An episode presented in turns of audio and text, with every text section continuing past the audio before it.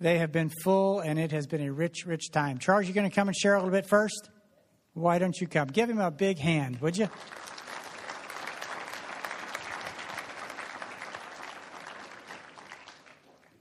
That's a big step. That's a big step up. My, oh, my. Well, good morning, Emmanuel Fellowship. If I were at home, I would be saying good morning, Immanuel's Church.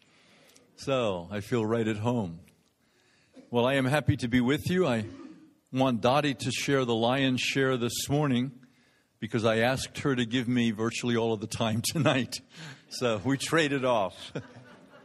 I was so overwhelmed when I was preparing uh, this morning for tonight. I, and again, it's not anything that has to do with me, it has to do with the material. I just sense that if you will be here tonight, you will be amazed at what the scripture says regarding the last days and how those things are being worked out upon the face of the earth. So I welcome you very heartily and sincerely in Jesus' name. Amen.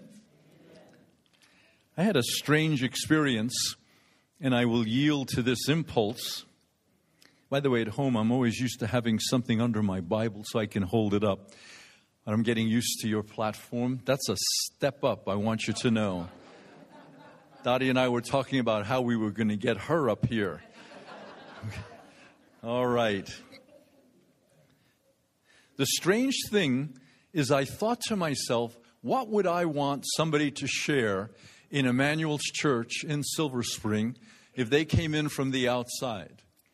So I would like to give you just briefly the scripture that I'd like to hear articulated in our own midst. It's a very self serving scripture, but you'll understand when I get into it. It's an admonition that Paul gives in 1 Thessalonians 5, verse 12. He says, Now we ask you, brothers, to respect those who work hard among you and who are over you in the Lord and who admonish you. Hold them in the highest regard in love because of their work. Live in peace with one another. Now, why would I want that shared in our midst? If an outside speaker came in, why would I feel free to share that in your midst? Because those who are in leadership carry a burden that few people can even understand. Nothing happens to anyone. If you are a true shepherd, if you are a true minister of the gospel, if you are a true servant of the Lord, nothing happens to anyone in the church that does not affect you deeply. And for that reason, those that are in leadership in this house are to be loved and respected and honored because of the fact that they carry in the presence of the Lord such a weight. Sometimes we take the leadership, we take the ministry for granted, and we need to be called every once in a while back to the scriptural admonition. So I want to encourage you, and I'm sure you're doing this already. We certainly sense that in our own church, that we are loved and cared for and respected. But I want to encourage you that even more than what you are doing, that you would do 1 Thessalonians 5:12. We ask you, brothers, to respect those who work hard among you. And that includes not only the pastoral ministry, but any other ministers that are laboring, deacons, elders, those who really carry the leadership of the church on their shoulders. We ask you, brothers, to respect those who work hard among you, who are over you in the Lord, and who admonish you. Hold them in the highest regard in love because of their work.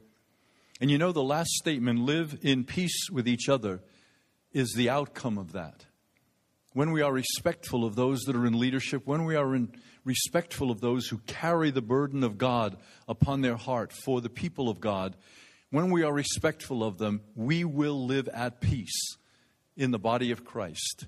So I commend that to you. I was not asked to say that. No one put me up to it, but the Holy Spirit did. I thought to myself, that's what I would want somebody to articulate if they came into our fellowship. And again, not that we are not doing that, but we could do even more.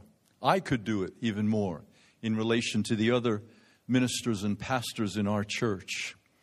Well, the next thing I wanted to do, the last thing, is I wanted to share something graphically.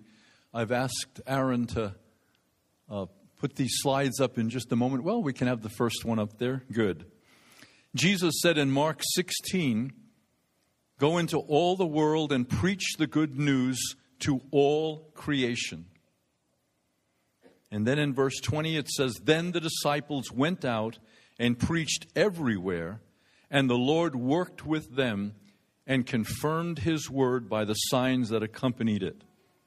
I sense you are a church that has a heart for missions. And today, especially on St. Patrick's Day, we need to be aware of the fact that Patrick had a great heart for missions. He came to the island of Ireland, found it basically pagan, and his biographer states that when he left it, it was basically Christian. He speaks of the thousands that he had begotten in Christ. And he speaks about the power of the Holy Spirit that worked through him with signs and wonders. And so I said, Well, tell me about the revival among the Koya people. Well, he had gone up there to minister at the request of the brother on the right. I don't remember his Hindu name, but his Christian name is now Elia which means Elijah. He had come at the request of Elijah because Elijah heard that Pastor Daniel had such a burden for the Koya people, and so he invited them to see what God was doing. And if I could have the next slide. This is hard to see, but in the thicket is Elia before he became a Christian. He's actually hard to see. I'm sorry that that is the case, but He's actually dressed in something like a loincloth. He has a bow and arrow, and he's in the thicket, and he's preparing for a kill. And so he was a real jungle man. And my question to Daniel was how did Elia get to be Jungle Jim converted to Jesus Christ? I mean, what happened? Well, if we continue on in the little slide production, here is Elia, his lovely wife next to him. And in the back are half of the pastors, 20 some pastors. He's actually raised up and trained 41 pastors because the move of the Holy Spirit has been so powerful. 3,000 Koya have come to know the Lord. So it's no longer an unreached people group. Amen? He's actually helping to fulfill what Jesus said go into all the world and preach the good news to all creation. Well, these are about half of the pastors that he has trained because not only was there a revival in that particular city, or town rather, there were all these satellite groups round about that sprung up miraculously by the power of God coming upon them. And so Elia has been very diligent uh, in training them. When I arrived in India, they gave me a copy of my book on Ephesians High Adventure translated into Telugu. I'm quite excited about that. So I presented the only copy I had to Elia because he's Telugu speaking, and he was all excited to get something in the Telugu language and immediately wanted me to come and visit him. So we'll tell you a little bit more about that. The next slide, please. This is maybe hard to see, but this is a picture of one of their meetings, jam packed with people praising and worshiping the Lord. And the next picture this is me praying with Elia. What happened was I had asked Daniel, the guy on the left, I'd asked him, How did Elia get saved? How did he get changed from being the jungle man to such a mighty man of God? And Daniel said, I really don't know. And I said, Well, I'd like to know. Can you find out for me? He calls Elia on the telephone. By the way, India is the new Silicon Valley. I have never seen such amazing technology. Calls Elia on the phone, and Elia comes an eight hour journey by bus just to meet with me and tell me his story. So when I met Elia, Elia's only about this tall. Most of the Koya are short, and if you look at his face, you can tell he's a Koya. So I had the privilege of praying with Elia. I consider that an honor to be able to pray with this man of God. And so the first question I asked him, and he speaks only Telugu, so it had to be translated. I said, Elia, how did you find Jesus? I am interested in knowing. He said, Well, I was in witchcraft, I was in spiritism. My father had that. He conveyed it down to me. He said, I became a communist. I was recruited by the communists because I could sing and play, and they wanted my gift to be able to draw people to their rallies. And he said, In the process, my wife, you saw her in the picture, my wife was pregnant, became pregnant. So we thought. But we sensed as time went along that something went wrong. And so I brought her to the hospital, the hospital that they had given land for for the Koya people. I brought her to the hospital. They examined her, and they said to me, She is not pregnant, she has a tumor. And then they came back with the verdict, after they examined her more thoroughly, that the tumor was cancerous. And they said to Elias, She is going to die. And Elias said, She died. She died at the hospital. And I brought her back to our village. You know, Hindus primarily cremate. She was laid out, ready for her. Elias' mother had just received Christ. She had just become a born again Christian. Now, Elia knew nothing about nothing. She carried with her a little vial of oil, sprinkled Elias' wife with the oil, and she prayed a simple prayer in the name of Jesus. And Elia looked at me and said, Jesus raised her from the dead.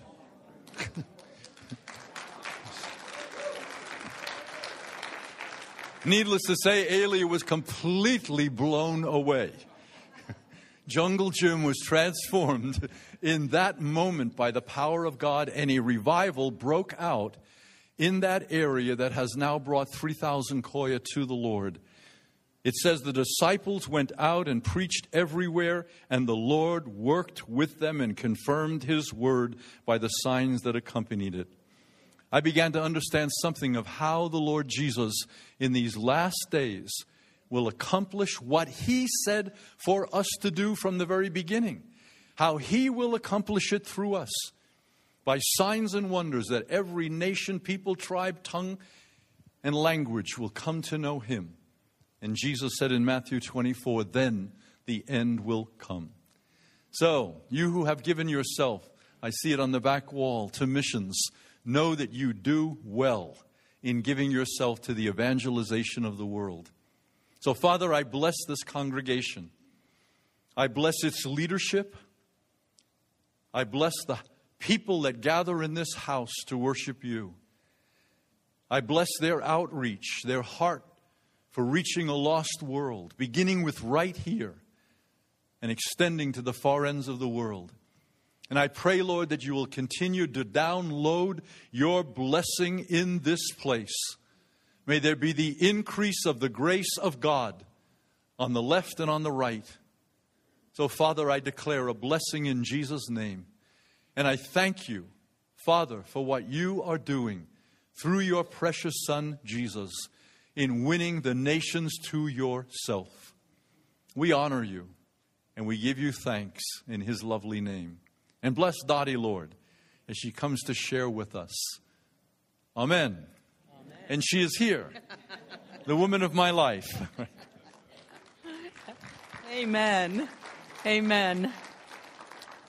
I bought him that vest. Isn't it sharp? Hey, he's St. Patty's Day through and through.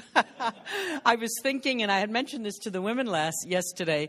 Um, I actually met Charles 62 years ago this month. And uh, so we have a long history together. Of course, we were very young when we met. You understand that. But I was thinking that the night I was converted was the night that I met him 62 years ago. He just had celebrated his birthday and he had turned 14 and he was preaching from the book of Romans and the book of Acts. Scared me half to death because I thought didn't know anything about the scriptures and wondered where this fiery radical person came from and how did I relate to him. Well, I met him that night and uh, 12 and a half years later, he became my husband. And I, I was looking at him as he was sharing with you, and I thought, oh Lord, what a ride these 50 years of marriage have been. And all I can say, and I don't know the mystery of the human heart, but we were converted in an outpouring of the Holy Spirit. And in that outpouring of the Holy Spirit back in 1951, a whole group of us were, were taken into the kingdom back in 1951 and didn't know how we got in there because none of our parents were believers. None of our parents, except for one, uh, even went to church. They all sent us because it was the right thing to do. And we don't remember hearing the gospel in our wonderful Dutch Reformed church. And the Lord just came and sovereignly went through and went and said, I gotcha, I gotcha, I gotcha. And uh, we look and we sometimes look at one another and think, how did he do that? How did he so capture our hearts that all the days that we have lived, we have loved him?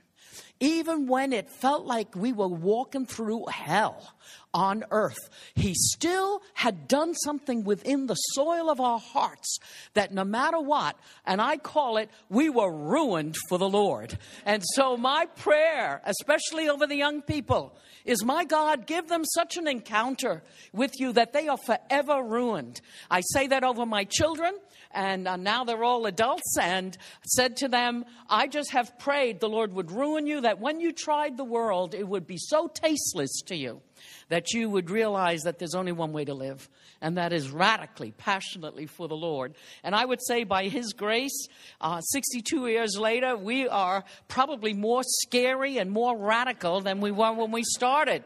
Huh? We, and you know what? As you get older, you can afford to say things that you'd never get away with when you had brown hair. Or I will tell you, I am thrilled with that opportunity, you know, because they have to respect us and we can just tell them where it's at, you know. So, at any rate, well, I do trust that you will be with us tonight.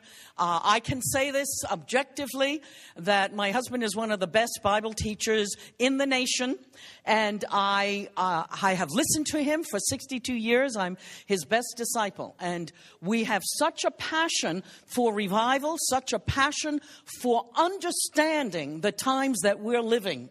And I mentioned the other night that as I have traveled, and I'm only back a little bit over a week from Israel, Ireland, and Scotland. I was gone over a month, and that's going to uh, sort of uh, weave itself into what's on my heart this morning because you cannot get the wider picture of what God is doing in the earth and remain the same. And I declare it without a vision, the people perish. And there is something beyond our own personal needs and our own personal wants. There is something on His agenda today that when we begin to hear His voice and His strategy, for the hour in which we live, we will say to the Lord, Here I am. I yield to you. We sang it, and I thought, Lord, as we're singing these words, that I'm yours, I yield to you. Fill me, use me. Lord, may you take us seriously in this hour. In light of the hour in which we're living, how then do we live? And you, you are going to hear, even as we go through the book of Daniel, what a phenomenal hour to be alive in. I trust that you are a student of the scriptures. You are a student of the Old Testament, the New Testament. You're a student of world events. And that you are a student of what is it that God is saying today. Do you remember how often the Lord said, He who has ears to hear, let him hear what the Spirit of the Lord is saying to the church today. And so our cry is, Lord, open our ears. May we not be as those who in the days of Noah did not know what hour they were living in until the judgment actually came. And so we pray that we will be of those who are like the sons of Issachar, who understand the times in which we live and have such a sense of how we ought to walk and what God is doing and how do we live in accord. Well, I say that, and I would like you to turn with me to First Peter. And uh, interestingly, this came to me so strongly. Since these things are true, and by the way, I will tell you uh, spending all of our time in Israel from Tiberias to Beersheba uh, is an absolute amazing experience. Well, before I left to go into the nations, and I was gone for a month, the Lord said to me, Listen to what I'm doing in the nations. Listen to the leaders in the different countries you go to because you are going to see that I am working all over the earth to accomplish my purpose. And I want to weave that in with some of the things I'm going to share. At any rate, First Peter is written 30 years after that experience, about 30 years, when uh, the Lord said to Peter, or he said to his disciples, Who do men say that I am? And, you know, they came up with all sorts of opinions as to who he was. And by the way, that is the penetrating question today. Who is he? Who is he? Some say he was John the Baptist. Some say, you know, some of the prophets. You know, good man, you ask people today, who is Jesus Christ? You get all sorts of opinions. And Peter got it. And he said, Thou art the Christ, the Son of the living God. What he didn't get was the fact that this wasn't by his own brilliance that he came up with this, right? He didn't get that. You know that.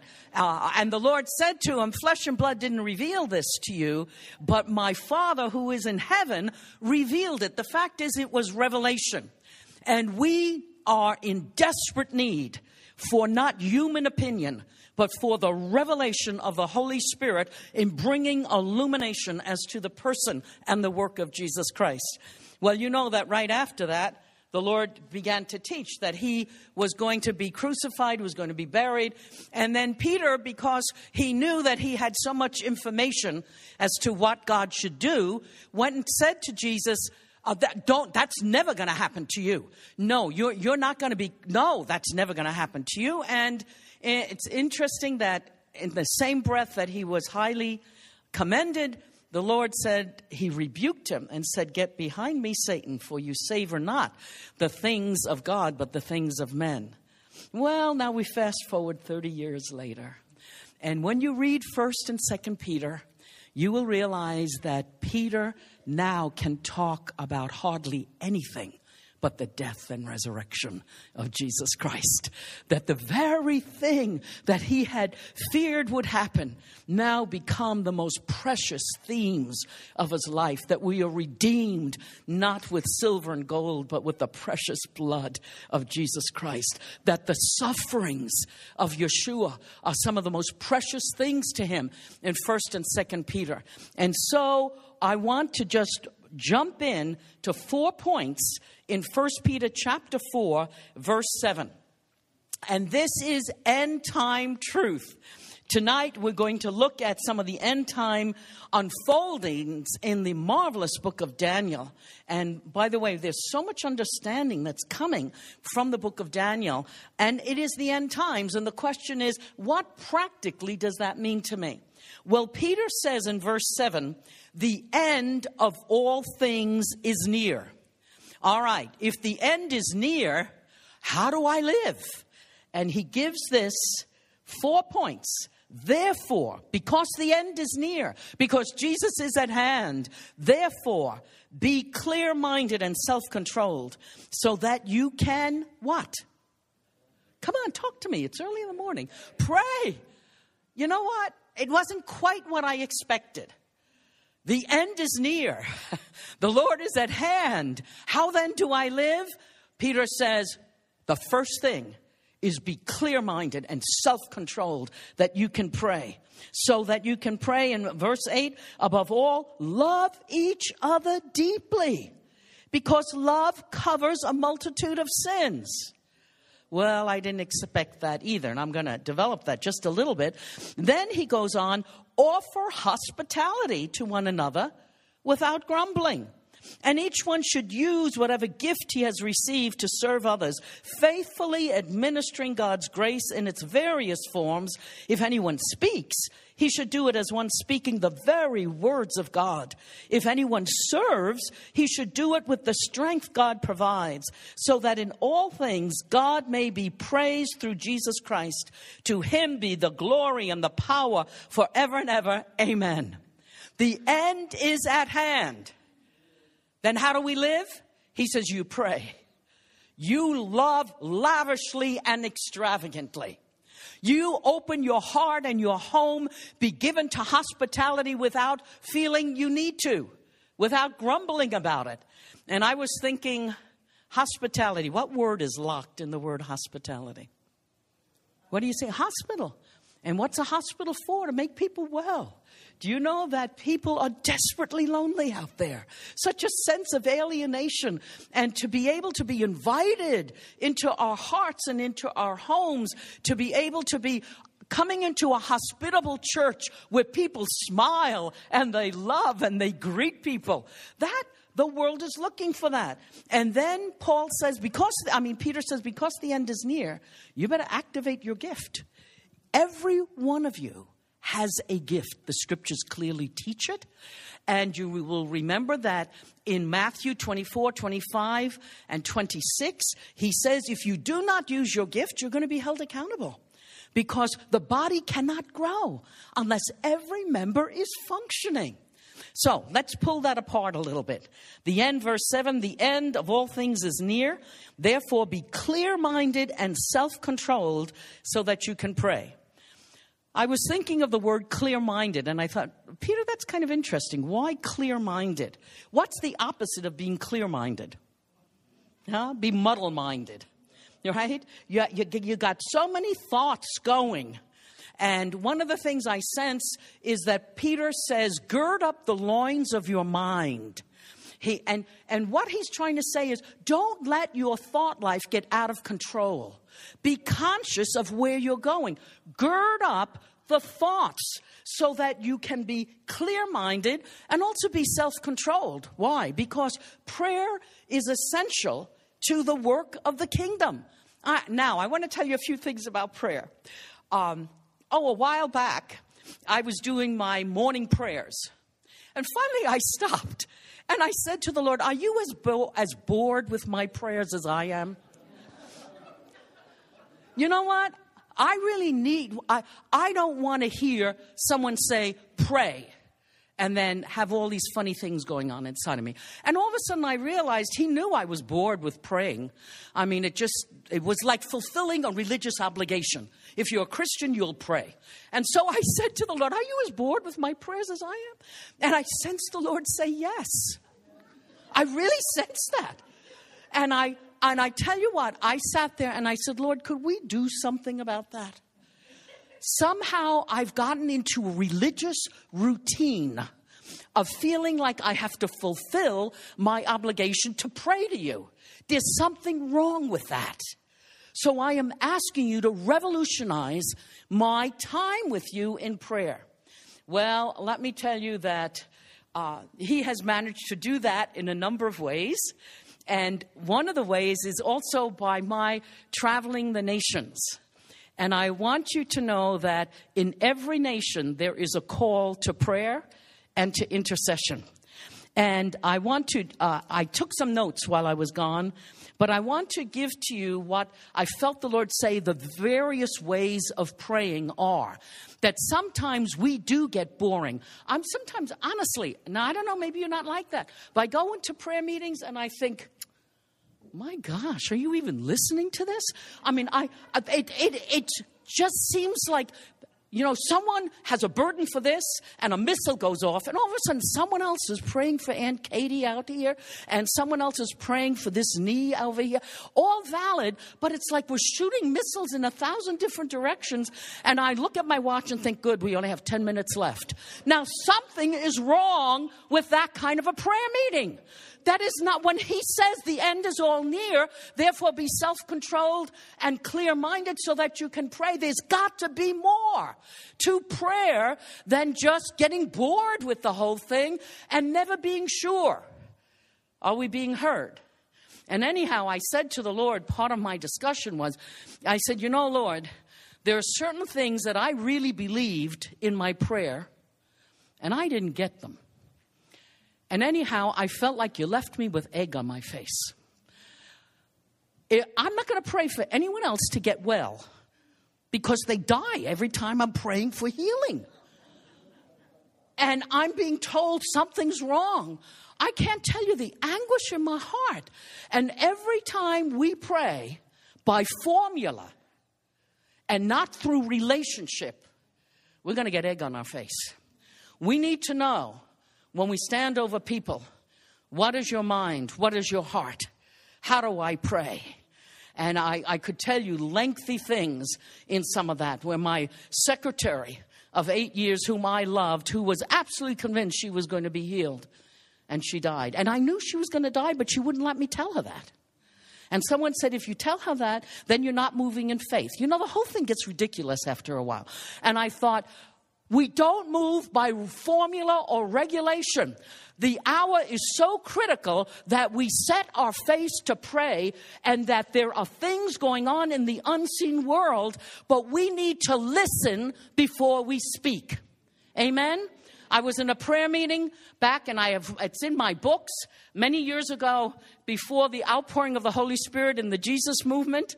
And we met in Sister Selma's little farmhouse. It was back in 1969, the fall of 1969. We had met for two years.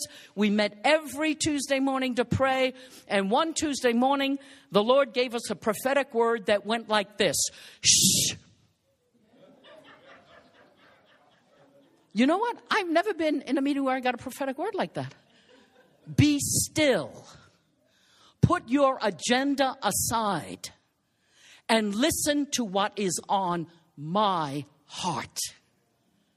He has an agenda today. And that requires that we have a listening ear. All I can tell you that we sat though I don't know how many there were 12, 13 of us. We sat for about 45 minutes in a pregnant silence. And when we finished, every one of us asked for the same thing give us the young people in this community. And I won't go into all of that. It's in my book, Watch Out, the Jesus People Are Coming. But in it was that was in September, this October, November, December, January, February, March, the Holy Ghost fell and brought in hundreds of kids you sort of got in the back door in that, Karen.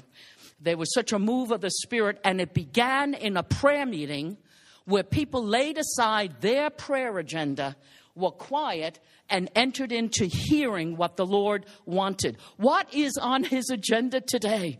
His agenda is to make your family whole, to make your kids whole, to make your community whole. His agenda is always to pour out His Spirit, but He has seasons. And I'll just throw out to you one of the things I realize that prayer is to be listening prayer. You have a little room here of ministering to Jesus, and I was thinking we all need that because we need to learn how to be still. And while I was sitting in there the other night, it was like the Lord said, Well, finally I got you quiet enough. Maybe I can tell you a few things. Huh? To be still, listening prayer. There's scriptural prayer. Daniel is a wonderful example of that. How he reads the scripture, he reads the book of Jeremiah. And based on Jeremiah, he turns to the Lord and he intercedes. He takes the scripture. And by the way, if you're covenant parents, Charles and I, we declare we're covenant parents, we're covenant grandparents. And boy, we move in the morning in an authority when we pray for our family. The Lord said in Isaiah 59 21, This is my covenant with them, says the Lord. My spirit that is on you, my word that is in your mouth will not depart from the mouths and lives of your children or your grandchildren. And we in the morning say we take our authority on the covenant promise of the word for my children, for the grandchildren, for the great grandchildren. We're covenant people. So you pray the scriptures. I put down the other is conversational prayer. You know when I learned this? When I was in college, many years ago. And we had an outpouring of the Holy Spirit on the campus, Queens College in New York City. And one of the ways it started was we held prayer meetings in the library. Isn't that amazing? You're supposed to be quiet in the library. Well, we prayed with our eyes open. I will never forget, I, I, it's a vivid memory. And we sat around the table. There were maybe six of us. And we had our eyes open and we just talked. And this is how that conversation went Lord, you see Joe coming in in the red shirt. We're asking you to meet him and win him to yourself. Right across the table, Lord, he's in my math class. Give me a chance, give me an opportunity to speak to him. And we would just talk. Nobody had any idea. We were just conversation. We were just talking to the Lord. I was telling them that Charles and I just finished watching Fiddler on the Roof. I love Fiddler on the Roof. You know why? Because he has this unusual conversational relationship with the Lord. You know, I mean, he asked the Lord, you know, so did you have to give me five daughters already? You know, I mean, they, all right, but I take that, right? And, and couldn't you make me rich a little bit? Well, no, your way is okay. And then I love this. I was mentioning it to them last night, you know, how he comes up and he's talking to the Lord as he's taking his cow and he says, you know, I'm so glad we're the chosen people, but could you choose somebody else once in a while? You know, I look at that and I think, dear God, he's a mensch. He's, he's somebody that maybe he doesn't have the full, but they depicted something. That prayer is not this religious activity. It is, a, it is an overflow of someone that you love. And I put down this conversational, this sentence prayer. You see that in the, some of the minor prophets, you know, where they're asked a question, and I believe that's in Nehemiah. And he says, And then I said to the Lord, and then he answered the king. There, uh, sometimes all you have is a sentence prayer. I remember once when we were driving in northern Minnesota and our car went completely out of control on the icy 38 and we flipped and we flipped and all of a sudden the car hydroplaned and all I did was Jesus, Jesus, Jesus.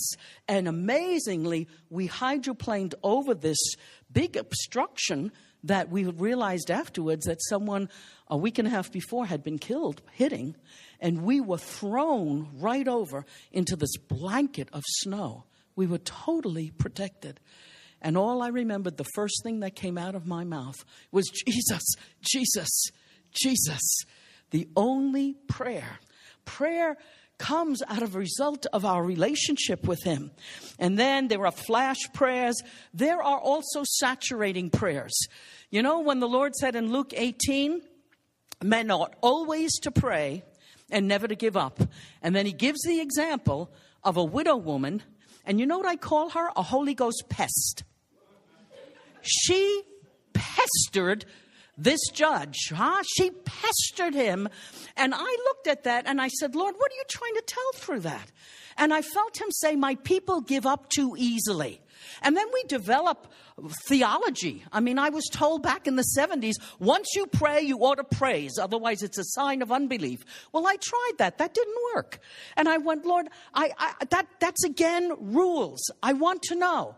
And one of the things I learned from that, that men ought always to pray and never give up, is the fact, finally, I said to him, okay, I'm going to pest you about this issue until you tell me to be still.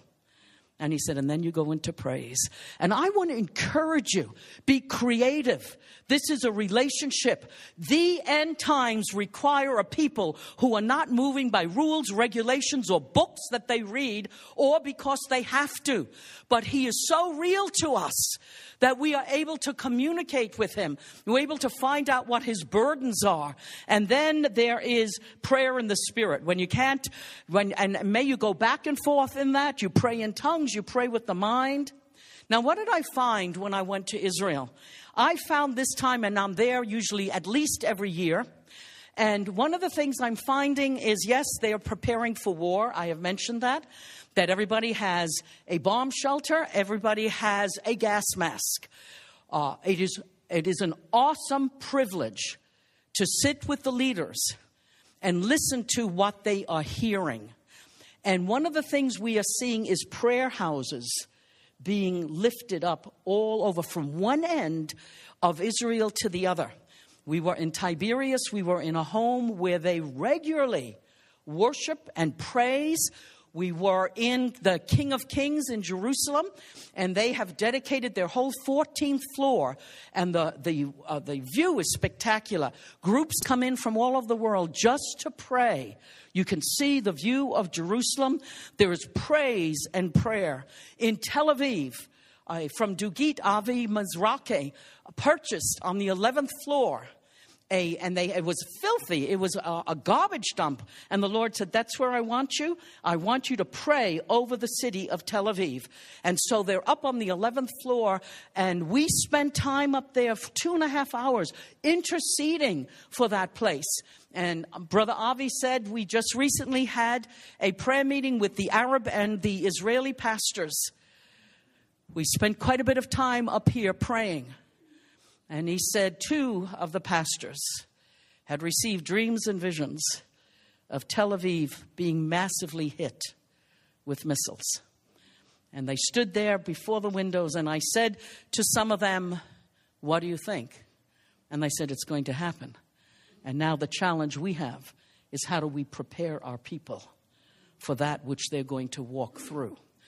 It was a privilege to be with them. It was a very different circumstance talking about these things in comparatively safe America when you know that our brothers and sisters are facing things all over the world. But one of the main things they realize their weapon of prayer and intercession, and it is increasing. Ashdod, their apartments, they're opening up to have a time of prayer. Beersheba, uh, with Avner Boskey, is opening up his whole home, and they are consistently meeting for prayer, fasting, worship, intercession. What an hour to be alive. And what do we do? We say, Lord, it's the end times.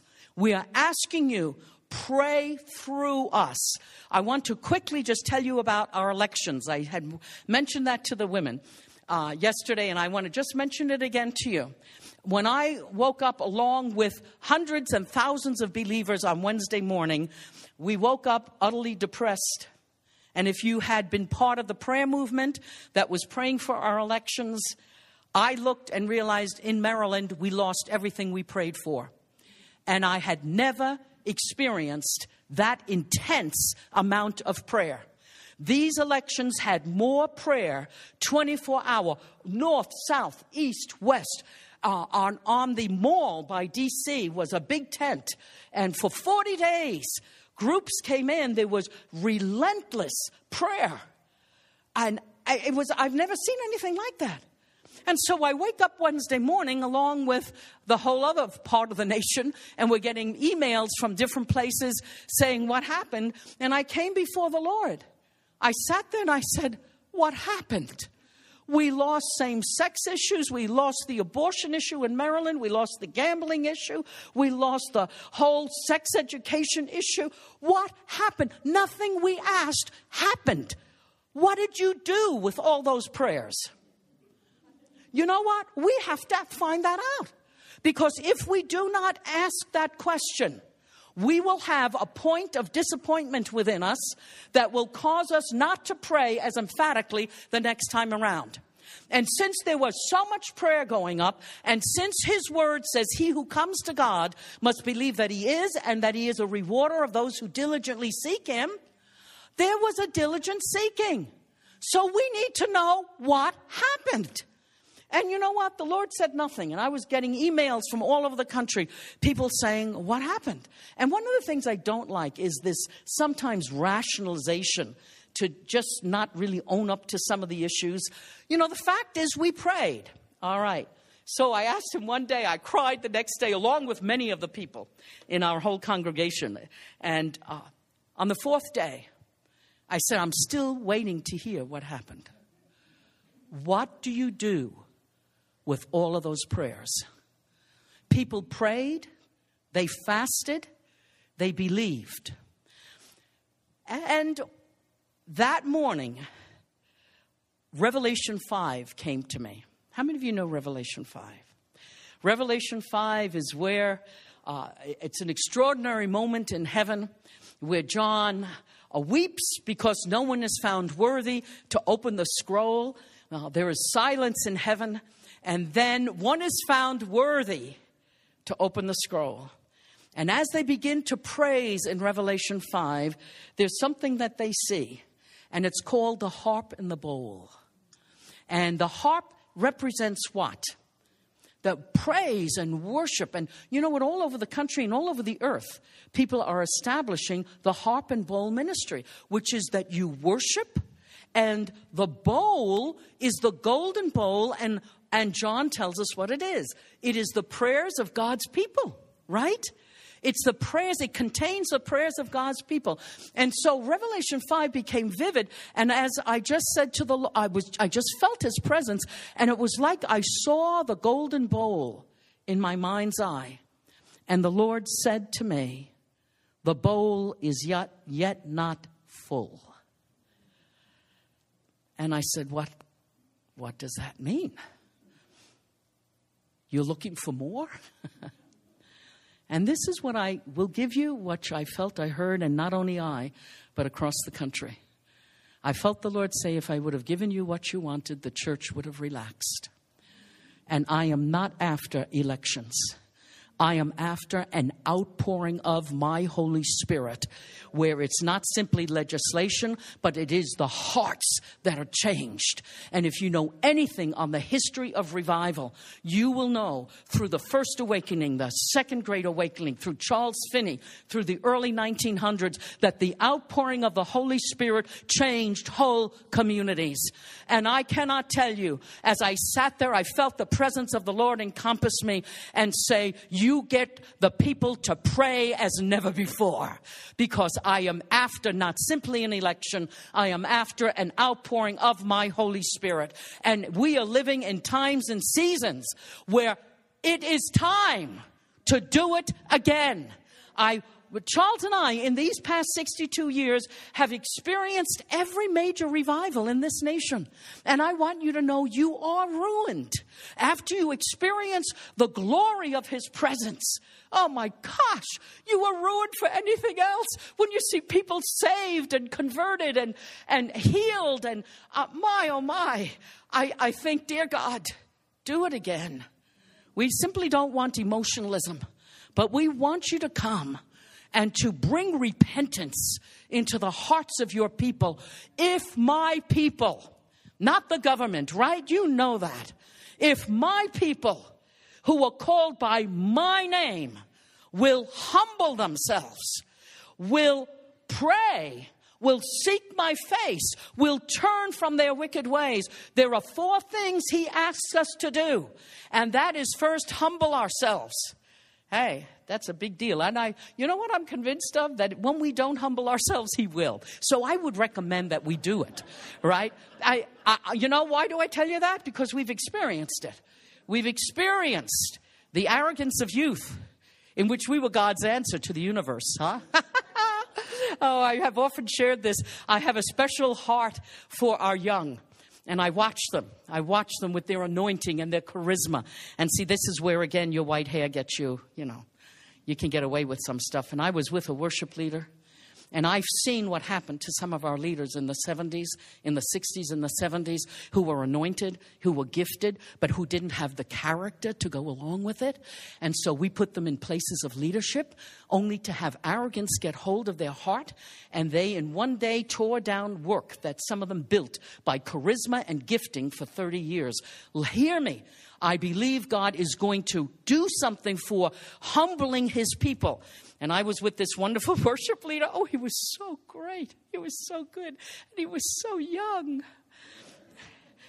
And uh, we had just a real rapport. I think he, he felt the fact that I really did care. And when we left, I put my arm around him and I said, I have a word for you. And he said, Yes.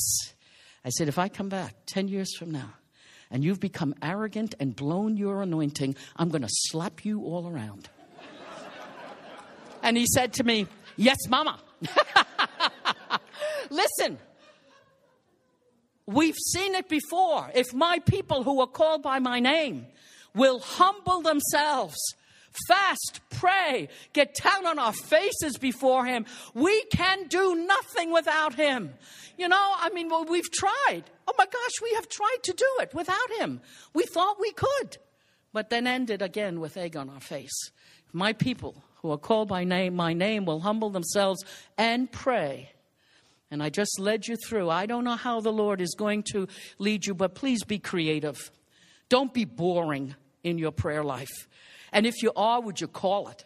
Same thing with our corporate prayer. I think God, and when He comes, it becomes electric.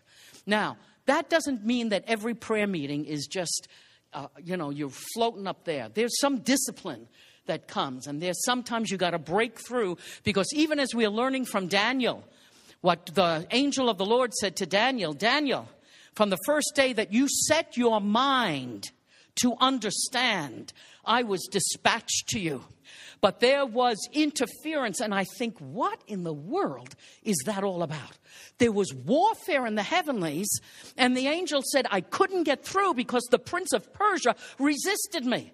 But then Michael came And now I'm here. And you know what? I look at that and I think, oh God. And I sense the Lord saying, I want you to understand that you're not fighting against flesh and blood. That's more than a scripture, that's a reality.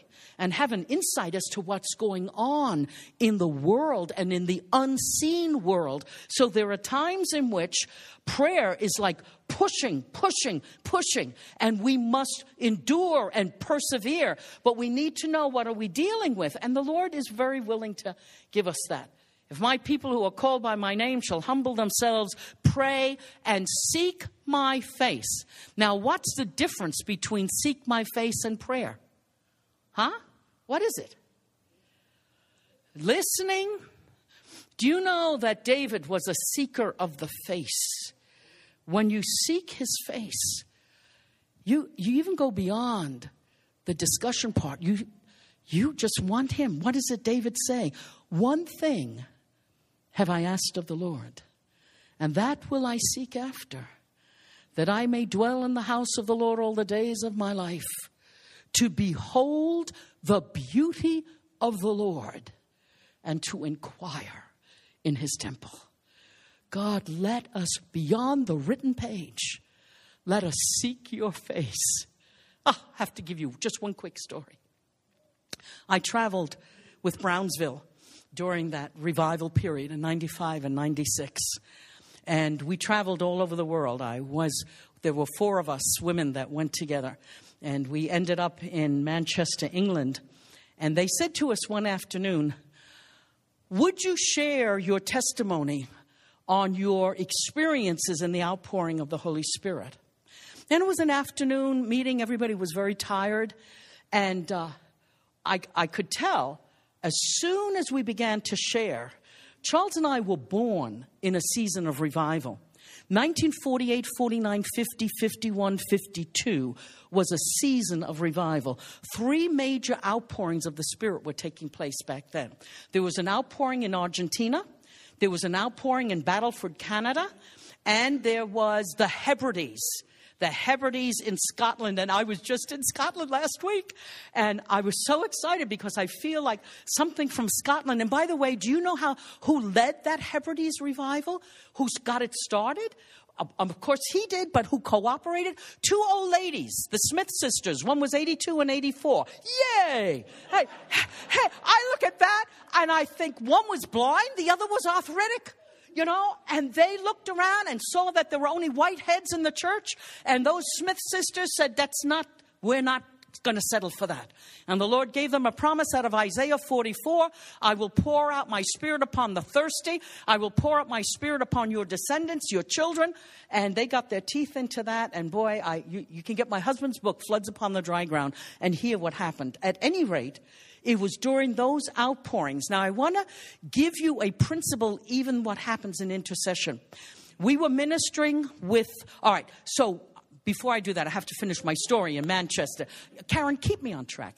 I, I, when we were in Manchester, we were sharing our different experiences. And when Brenda Kilpatrick uh, shared, she was the first one that came into a whole other dimension of the revival power of the Lord. By the way, you know, the first time I went down there was in 1995. Charles and I went down for a pastors' conference, and there were over 1,000 pastors, many of them three piece suits and the holy ghost came and you know some really ridiculous things happened.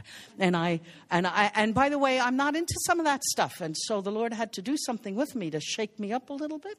But at any rate besides that i remember when we went down there that i saw up front i was sitting in the back and i saw up front someone that carried the glory of god. Have you ever seen people that just they're carriers of his presence there was just something, and I saw this blonde woman, and she was going, oh, Jesus, Jesus. And at the end of the meeting, I ran to her and I put my head in her lap and I said, You don't know me. I'm older than you. I've been a pastor's wife longer than you, but I need what you have. And I said, I want you to lay hands on me. And whatever you have met in Jesus, I want that.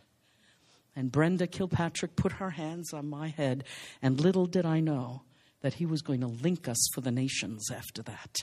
I mean, incredible things, right? But at any rate, we're sharing in Manchester. And as we are sharing, the anointing grew stronger and stronger. So strong that people were all over the building and they were just drawn into the building.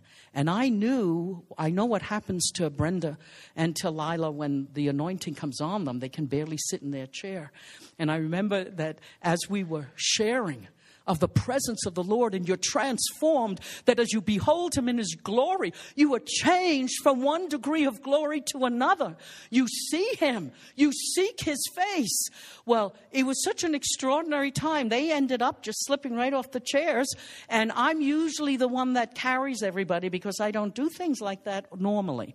And so I, I, we were there and the Holy Spirit just fell. The goodness of the Lord leads to repentance, and the repentance that came as a result of that meeting. At any rate, a year and a half ago, I get an email from a couple who were in northern India.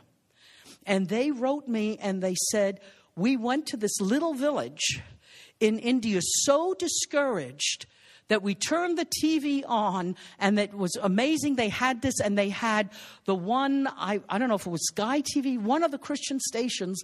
And he wrote, and this was Dennis, he wrote and he said, We, they had that afternoon meeting. And he said, We want you to know that the anointing came right through the TV. And we fell on our faces in the revival presence of the Lord if my people who, and by the way, don't settle for mediocrity. Don't settle to be apathetic. This is an hour for a radical passion before the Lord. And I think, Lord, at 74 and 76, we're more hungry for your presence than we have ever been. And I have a deal with Him. I don't want to go home until I see once again the glory of his presence. He said, I will fill this earth with my glory. And I said, Lord, if Simeon could say, Don't take me home until my eyes see the salvation of the Lord, I'm saying, Don't you take me home until I see your glory manifest. Listen, he's looking for friends. Some of us are not bold enough in his presence. At any rate, I get back quickly because I'm almost there. and I'm going to quickly take those other points. But when I often wondered, I knew we were converted in a season of revival. And I have shared this, this is very strategic. Uh, Derek Prince wrote a book, Shaping History Through Prayer and Fasting. If you have not read it, you need to. Shaping History Through Prayer and Fasting. He makes the statement that the pen of history is in the hands of a praying church. That's pretty powerful stuff. The pen of history is in the hands of a praying church. And we were ministering with him in the 70s down in the Tennessee, Georgia camps. And as we were having tea together, which is very good for Englishmen, and as we were having tea together, we say he wanted to know our experience. And we said to him, you know, we were born again 1950, 51, and we often wondered how we got in. Like who was praying for us? What what and I know he always prays and I know it was his prayers, but Derek made a statement that I want to emphasize on intercession. He said, You and Charles were born in a season of revival. Revival praying crosses borders in the heavenlies. And he said, there was so much prayer going up out of the Hebrides, going up out of Canada, going up out of uh, Uh, the Argentina, if you've never read about the Argentine revival back in 48, 49, we had Dr. Miller with us, who was one of the key components in that. And when he came, he carried the presence of the Lord. He's in glory now, and he almost was in glory then. He would, he would go back and forth, and I'd look at this old frail man, and I said to the pastor next to me, I said, You know, he's got one foot here and one foot over there. I called him a Holy Ghost storyteller, but there was such a presence of the Lord that rested on him that I just cried sitting there. And when he had an altar call, this man who, who broke through the heavens and saw things that made my tongue hang out. When the altar call came, I was the first one up there. And I knelt and I was crying. And, and dear brother Miller came and he put his hands around my face and he said, And what do you want? I said, I don't know. I don't know. I, all I know is I am so hungry. And he just laid his little bony hands on my head and said, Lord, you've put a vision in her for revival. And Derek said to us, You were born in a season of revival. And when intercession goes into the heavenlies, it crosses all borders. Intercession builds bridges between the nations. And when God begins to take that golden bowl that is being filled with the intercessions of God's people, when He takes that golden bowl and dumps it over, He goes through the whole earth and He says, I gotcha, I gotcha, I gotcha. And He said, You happen to be one of the gotchas. As He went through the earth, and I went, Oh God, may my prayers impact the nations. Help me build bridges through intercession. Ah, so much more can be said. I, I, their prayer, you will find yourself coming under an anointing of prayer increasingly. And we, I just have to tell you that when we were in Scotland, they are establishing the ministry of hope, houses of prayer everywhere and we had an opportunity to be with some of the prince and princesses of the past 30, 40 years of intercession, godly men and women. And when we asked them, What is God doing in Scotland? They said he's establishing houses of prayer everywhere. It's taken us 30 years, but you cannot find a village or a hamlet where there are not prayer meetings going on, where there's a cry for Israel and there's a cry for this nation and there's a cry for the nations of the world. God is moving in prayer. These are the last days. How then do we live? we are self controlled, clear minded to live. And then he says, You are to love one another deeply. Two stories on that one, huh? My daughter, who called this morning, and by the way, our children, they're so neat. They're, most of them are in the ministry with us. That's a blessing, and I won't even go into all of that. That is a blessing and a challenge. But when Diana, who is one of our pastors, when she was four years old, and we were in the middle of the Jesus movement, we had nine Jesus kids, hippie kids move in with us that grace is over, isn't it, Lord? Like, oh, I mean, they, they lived with us and, and, and we were busy serving them morning, noon, and night. And one day I was going to get some more food to serve all these wonderful kids, and Diana tapped me on the shoulder and she asked me a question that changed my life. She said to Mommy, Who do you love more, Jesus or me? What was she feeling? Huh? I remember I felt the cry of her little spirit. And I pulled the car over and I thought of what I had been taught God first, husband second, family third, ministry fourth. And I went, well, that won't work here. Chuck that thing. And I pulled her over. And if ever you need the word of wisdom and the word of knowledge, you need it raising your family. You need it in the nitty gritty of everyday life. And I pulled Jenny, I pulled Diana over, and I held her and I said, Lord, and out of my mouth came these words Sweetheart, the more I love Jesus, the more I love you. And I went, Yes! I hadn't even thought of that. And all of a sudden I saw it. And love isn't a piece of pie that you give half here and a quarter there. Love is a quality of life. And the only way we can love one another deeply, because love covers a multitude of sins and offenses, the only way is to be saturated in His love and allow Him to enlarge our capacity to love. I had another experience before Immanuel's church, and I won't go into all of that except to say before uh, we celebrate 30 years of the history of our church, and before that, we went through a horrendous, horrendous time in the body of Christ. So much so that I said to the Lord, I give you your church back, you take care of it, I'm out of here. If you are worth your salt in the kingdom, there will be times in which your faith is hitting a brick wall. There will be times in which you are hurt by the very people that you have been giving your life to. And I remember for eight months, the Lord allowed us to wallow around in self pity. And then I remember the morning where he, and you know what? He really does some interesting things. During those eight months, he so wooed our hearts that I just fell more and more in love with him. And I thought, isn't this great? We're not going anywhere. We don't need anybody else. Just you, me, just us. Aren't you happy with that? Well, one morning, everywhere I read, if you love me, you will feed my sheep. Huh? Peter knew this. And I remember that morning in 1982, I said to the Lord, Do I have to? Is that part of this whole thing? Can I just love you without loving these people that are annoying at times? Hey, come on. If you've been, I mean, you know what? We've been in the ministry 60 years. So, uh, you know, there's a lot of things you experience. And I remember the Lord saying, If you love me, you will feed my sheep. And that morning I wept my heart out.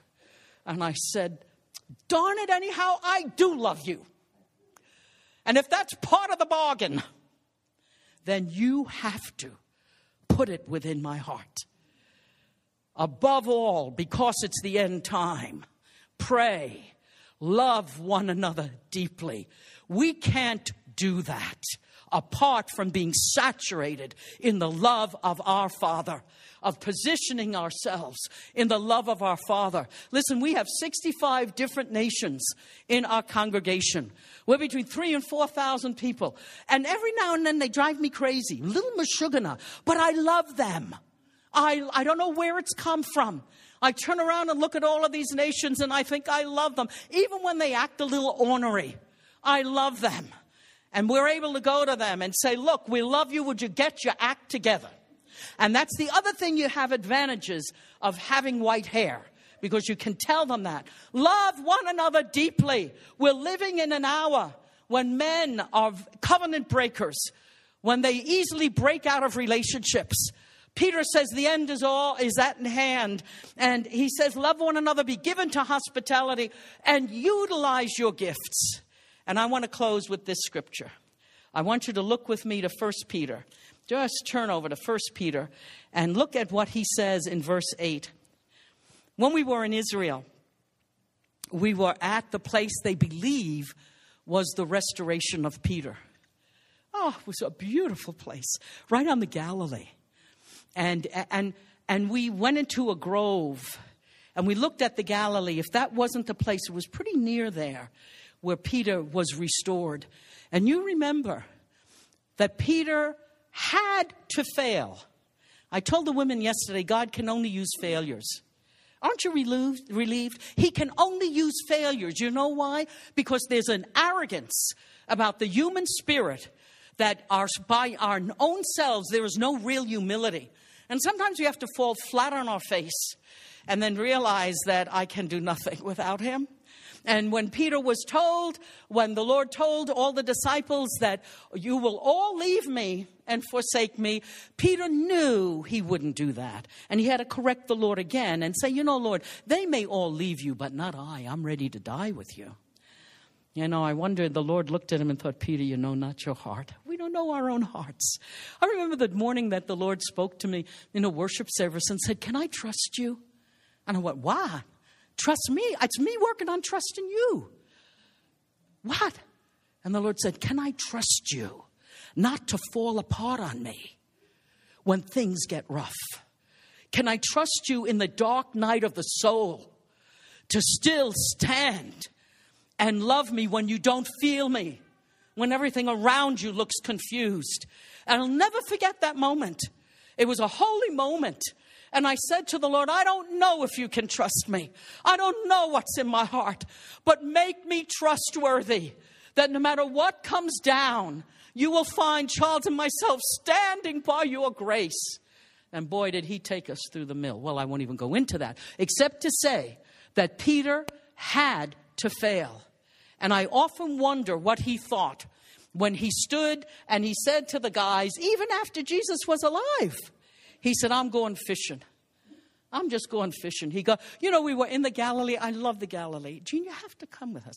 It, uh, uh we go on the boat. Uh, all the stories he told from Galilee, and you know that what happened that morning, right? How Jesus they're, they're fishing, and they try desperately, and they get nothing. By the way, that is all designed to bring a memory back to Peter. And that memory was from Luke chapter 5, where early in their career they had been fishing and caught nothing. Then the Lord tells them to put the net on the other side. And so Jesus is standing on the shore. It's early in the morning. And he says, Lads, have you caught anything? No. Put the net on the other side. And all of a sudden, memory is stirred. I remember being told to do that once before. You know what happened? That the net became so full. And by the way, that's a whole other message, but the net broke in Luke 5. It didn't break here. There's a reason for that. But we will you can find that out. But at any rate, of John discerns it is Jesus. And you know, I pray that you will go beyond the superficial. That there will be such a hunger to know the heart of the Father, to know His ways, and I just will end with this. I remember, and with this scripture on love, I remember standing in our camp in northern Minnesota uh, back in the 70s, and I happened to be the cook for that week, smelled from onions and celery and everything else. And as I walked across the campground and went to the, our meeting place, and it was filled with Jesus people, filled with Jewish believers in the early 70s. Oh, what a time that was. And, the, and the, everything was vibrating. We always felt the thing might collapse. It did now. But it just was up and down. And as I went, the worship drew me in, and there was no place to sit. And I stood against the back wall. I even remember what I had on, and I was smelling from onions. And I remember standing there, and I heard the Lord say, Tell my people I love to cook breakfast for them. I thought I'd been spending too much time in the kitchen. I mean, isn't that weird? And as, as I stood there, that just came over, tell my people, I love to cook breakfast for them. And as I leaned against the back wall, I realized that when Elijah was discouraged and he ran for all he was worth, and leave it to a Jezebel to do that, right? He ran for all he was worth, and the Lord woke him up. The angel of the Lord said, Come and eat. And here, what does Jesus say? He says to them, Lads, come and eat breakfast. I stood on the, I, I wasn't, that whole scripture was alive to me. I said, That is so weird. You are about to establish your kingdom with a whole new dimension. You're looking to these 12 men, and they're out fishing. How could you be cooking breakfast for them? If I were you, I would probably stand on the shore and say, You guys, I gave you three years of my life. It is time to get on with the work of the kingdom. Get in here. And I, I, uh, this was my conversation with him. And I said, At least if you didn't do that, I would be on my face interceding that God would bring them to repentance, that they went back to fishing when they should be given to fishers of men. And clearly I heard the Lord say, I already did that. I had already prayed for them. It was a done deal. Now they needed me to cook breakfast for them. Huh? You know what? We serve a God who knows how to restore, who knows how to bring fresh life. And then when he takes a walk with Peter, he says to him three times, and we can't get into all the different words and everything, but do you love me? And finally, Peter says, You know it all. You know that I love you. And that's when he said, If you love me, you will feed my sheep. Now, Peter's coming to the end of his life. And what does he sense is the most important thing? Verse 8 of 1 Peter 1 Though you have not seen him, you love him. And even though you do not see him now, you believe in him and are filled with all inexpressible and glorious joy. One translation says you're filled with laughter, with singing, and with dancing. Although you do not see him. And why don't you just stand with me? You've been very gracious. Although you do not see him, you love him. You love him. And the end of it all is do you radically, passionately love him and so we present ourselves to Him. These are the end days. You cannot look at world events. You cannot look at the scriptures. You cannot listen to some of the prophetic voices. You cannot hear His word for yourself And, he, and Peter says, The end is at hand. Therefore, be clear minded, self controlled, that you may pray. Above all, love one another deeply because love covers a multitude of sins. Offer one another hospitality without grumbling. Be a warm, gracious, embracing people. And use the gift you've been given. Because shortly we will be in his presence. The heavens will contain him no longer.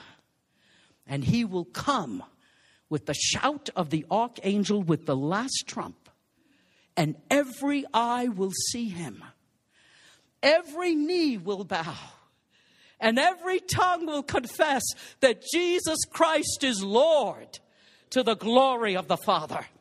And in that day, I want to have no regrets that I did not obey when I heard his voice. We love him. We bless him. We honor him. And we say before you this morning, Father, make us a trustworthy people that we can walk through these days.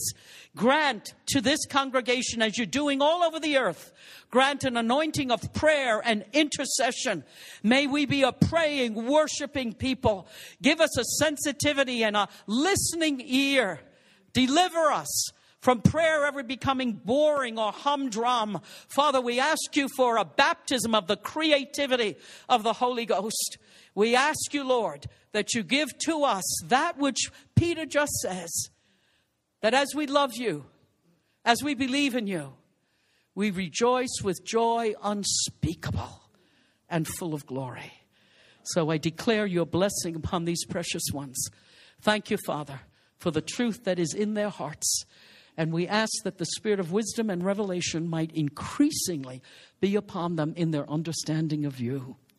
Bless your word in Jesus' name. Amen. Amen. God bless you. Amen. Amen.